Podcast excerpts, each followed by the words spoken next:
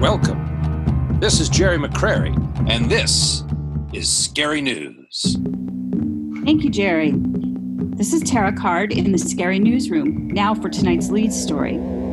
As cases of coronavirus continue to spike, the safety of polling places has come under scrutiny. Many have suggested mail-in ballots as one alternative, but the nation's psychics are touting telepathic voting as the best solution.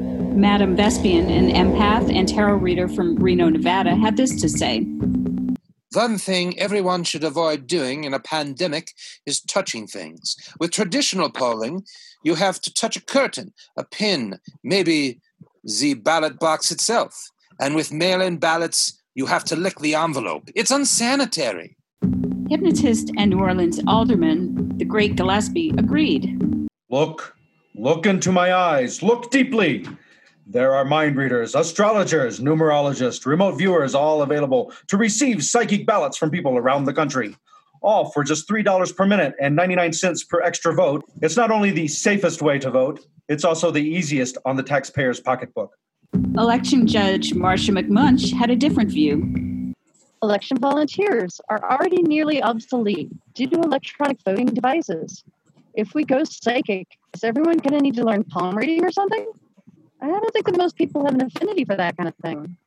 However, a recent study from the University of Nevada, Las Vegas, has concluded that a crystal ball costs less than one twentieth of a traditional voting machine and recommends further consideration of the proposal. In other COVID news, the C D C has recently revised its list of symptoms for coronavirus infection. In addition to a dry cough and shortness of breath, you should watch for a sudden loss of taste or smell, purplish toes, and according to local husband Patrick Rash, a herpes-like infection of the genitalia.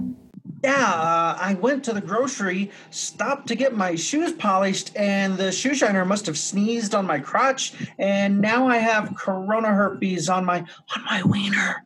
I mean, I haven't been anywhere other than the store. Um, which store did you go to that had shoe shiners?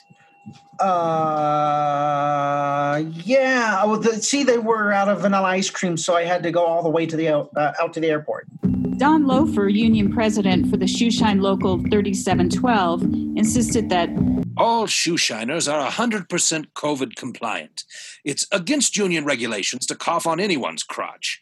Instead, they are encouraged to cough onto patrons' shoes to promote the perfect spit shine.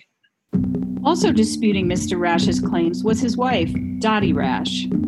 Oh, my husband, does he think I'm stupid? Mister Rash responded.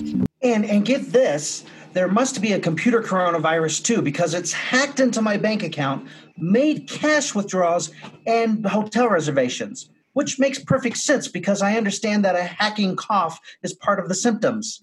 Doctor Anthony Fauci says that coronavirus and shoeshiners are unlikely to cause herpes infections, but there is anecdotal evidence that it could cause ickies.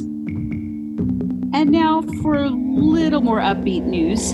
Frustrated with nearly four months of shelter in place, would-be travelers have flooded Nike's website with orders for the new ruby red slippers in hopes that if they click their heels, they will be taken to the place of their dreams.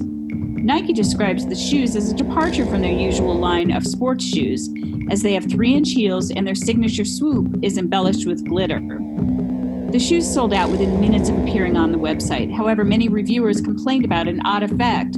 It seems that when users click their heels, they find themselves in Topeka, Kansas. A spokesperson for Nike shrugged her shoulders at the reviews, but did admit that the shoes were a joint venture between Nike and the Topeka Tourism Bureau.